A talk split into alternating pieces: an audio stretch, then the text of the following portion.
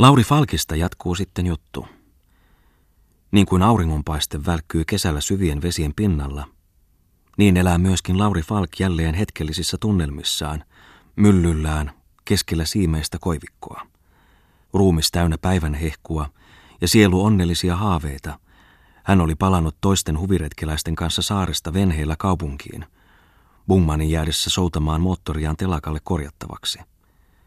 Sitten oli Bungman astunut hänen kanssaan Sandelsiin ja ajanut pari laituria loitommaksi kuin säveltäjä ja runoilija, joka oli noussut maihin omassaan ja painunut tyytyväisenä unelmiinsa päästyään lämpöisen kesämetsän rauhaan.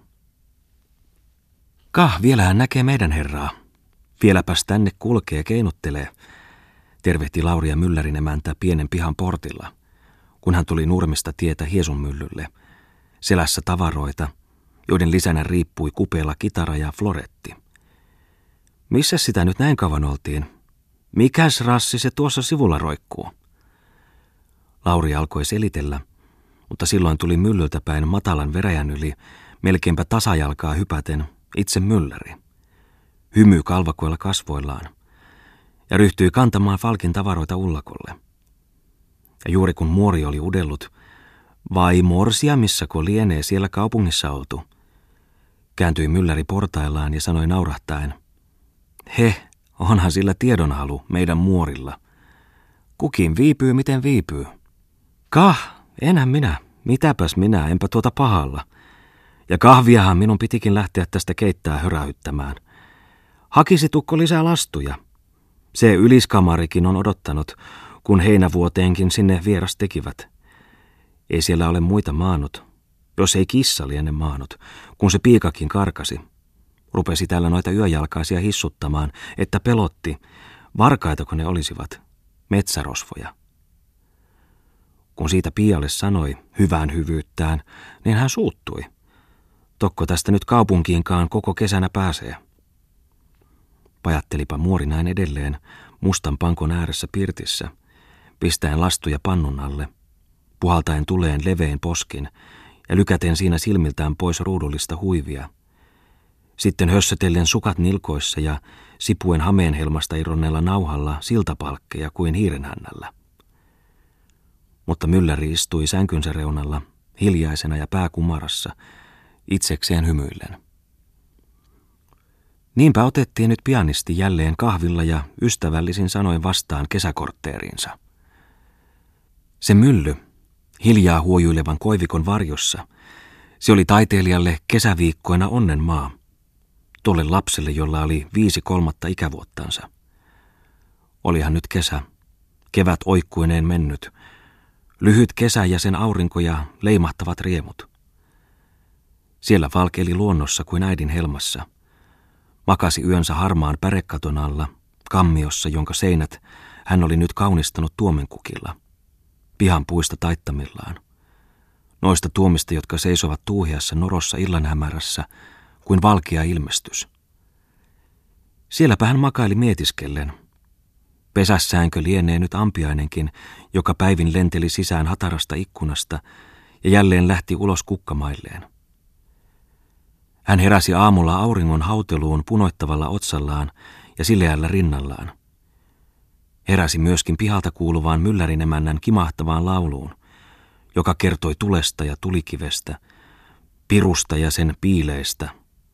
Aamuvirteen, jollaisissa täällä vielä paholaiset näyttelivät osaansa, niin että sävelet kaikuivat romanttisina kuin etäältä keskiajan helmasta. Silloin vetäytyi säveltäjän suu hymyyn. Sitten hän, varhaisen päivän kullatessa kammion permantoa, Siirsi päänsä vielä varjoon ja nukahti uudestaan. Kuunnellen kesäisen tuulen vienoa suhinaa lautaisissa seinissä. Mutta jälleen herättyään hän avasi ikkunan. Päästipä ulos siinä lekuttelevan liudan somia perhosia. Tähysteli sitten vatsallaan maaten myllyn notkossa seisovia koivuja, jotka värähtelivät vielä lehviltään hiukan tahmeina. Ihasteli pientä ikkunan alla olevaa rinnettä, jolla loisti tuuhiassa ruohistossa punasinisia kurjenpolvia ja taaempana kiiltelevää myllypuroa. Jauhoi joskus myllykin iloksi. Alkoi kitistä ja kolista, ja kävi viimein jyristen niin, että vesi pärskyi keltaisena ryöppynä alapuolelta ratasluukusta. Mutta mennessään kammiostaan maistelemaan ahvenia, jotka mylläri oli aamulla verkoista noutanut, ja seisahtuessaan ullakolle, hän näki toisesta ylisikkunasta aivan lähellä tupaa kaivonvintin ja pienen navetan päädyn, jonka ylintä kärkeä aurinko paattoi ja jostakin koivikon raosta kuulsi taloisen vaaran päällys, vanha mäkkyyskylä. Päivät hän istui auringonpaisteessa aitan edessä myllynkivellä. Kuunteli, kuinka kärpäset lentää kimahtelivat. Uneksi hymyhuulilla pihatuomien varjossa. Toi mukaansa kirjana Tagorea tai kitaran ja näppäili sitä. Sävelteli jotakin – hyräili jotakin runoa omituisella matalalla pehmeällä äänellä. Taikka urheili floretillaan, kamppaili puiden kanssa, pisteli sikaa saparon viereen. Se oli hienoa, ranskalaista, järkeä ja notkeutta kysyvä urheilulaji, varsin vahingoton ja tarpeeton.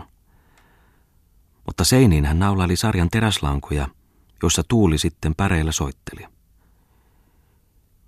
Kuljeskelen ylös kylävaaralle – hän kohtasi isäntiä, pisti kätensä heidän kainaloonsa, sitten jatkettiin matkaa, juteltiin tarinoita. Niin hän kävi miettiset, kävi remekset, myöskin vilhuset, kettuset, vänskit, löttöset. Missä oli isäntä kotosalla? Maistettiin ryyppy kirkasta ja makeaa. Sillä eräissä kylissä kattilat metsässä kiehuvat. Missä asui vain loisia, siellä muistelmia, jotka jättivät haikean tunnun omillaan elävän pikkuväestön katoamisesta, tukkiherrojen alueiden laajenemisesta. Mutta se suru ei hänen mieltään tuntunut enää rikkovan niin kuin keväämällä, sillä nyt hänellä oli hienoja, onnellisia haaveita. Tosin vielä niin hämärinä, ettei hän niitä itsekään aavistanut, muuta kuin heikkoina tunnelmina – Saariretkeltä kiehui hänen aivoissaan paitsi viinin ja kesän autuus, myöskin neitseellisen lemmen onni. Svea. Kullervon mieliala oli jäänyt tai painunut hänessä jonnekin kätköön, kuin mustat luodot ulapalla katoavat kesäauringon kiiltelyssä. Myhkyrin matkan muisto piti häntä yhä sellaisessa tilassa, niin kuin kaikki olisi ollut hänestä nyt vain sinistä, autereista taivasta – joka oli kuin kuultava lasikupu hänen myllynsä yllä. Sen koivikon ja hänen itsensäkin. Sinistä oli sen alla, lämmintä siellä oli. Se antoi eetteriä kaikille hänen mietteilleen. Neitosen hahmo liihotteli hänen edessään. Svean tummat siniset silmät katselivat hänen silmiinsä. Katselivat omituisesti kiihottaen, jostakin haaveellisesta hämärästä. Taiteilijaa liikutti, että kauppaneuvoksen tytär oli uskonut siellä myhkyrillä, kesäillan hämyssä hänelle sydämensä kipuja. Hänelle, jolle vain keveät naiset olivat pitkiä aikoja olleet seurana. Svearosa oli jatkanut saarella tunnustuksiaan. Kuinka hän tunsi itsensä yksinäiseksi siellä kaupungissa. Kuinka itsekäs oli äiti. Svea moitti itseään sitä kertoessaan. Itsekäs, kylmä, jatkoi Svea – Koti epäjärjestyksessä. Äidin puvut rikki tai tahraiset koreain päällysvaippaan alla. Se oli niin mautonta, että Svea olisi naurattanut, ellei se paremminkin olisi itkettävää. Itkettävää yksin sekin, että hän epähienosti sitä Falkille jutteli. Samoin isä säälittävä, ainaisessa kiihkossaan saada rahaa. Ja Adler vainaja, joka oli hänet hylännyt, oli jättänyt kauhistavan muiston – saattaen Svean tuntemaan itsensä orvoksi maailmassa. Mutta sitten oli Svea, siinä heidän istuessaan vieretysten sammalella, tytöllä povellaan kieloja, hohtava järvi edessä, alkanut puhua jälleen kaipuustaan pois ja kauas. Nauraen ja puolitotisena Svea oli kertonut, kuinka hän oli usein yksin ollen ajatellut, että hän lähtisi näiltä mailta. Lähtisi. Merkillinen päähänpisto, sen hän tekisi jonkun positiivin soittajan kanssa. Ja Sveija vilkaisi samalla kujeilen falkkien. Ja me olisimme kulkevaisia ja niin köyhiä, että kiertelisimme siellä auringon maissa leipää ansaitaksemme joka paikassa, kaupungeissa. Hän, nimittäin se, jota olen kuvitellut, soittaen positiivia, Ja minä laulain. Svea katseli tätä sanoessa Lauriin vakavasti alta kulmiensa, ja hän jatkoi. Niin, niin sitä ei voi kertoa, sellaista omituista, epämääräistä, kaunista. Nähdä linnoja, ja niin köyhä tupa, ettei olisi leivän murua, vaan täytyisi itseni hankkia sitä sille olennolle, jota, vaikka moinen puhe liikutti Lauri Falkkia, sillä hän tunsi, että puhdas olento piti nyt hänestä, tekisi hänet samalla levottomaksikin.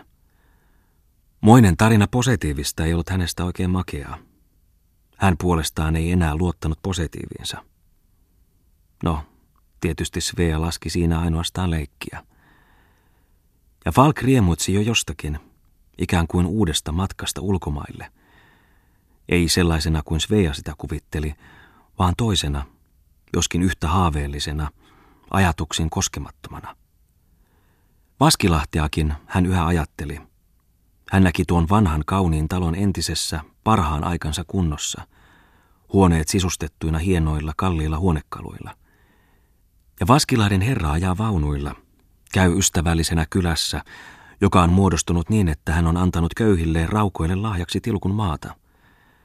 Ja aina kesäisinä iltoina siellä viulut vinkuvat keinuaholla. Olipa siinä töitä kesäviikoiksi.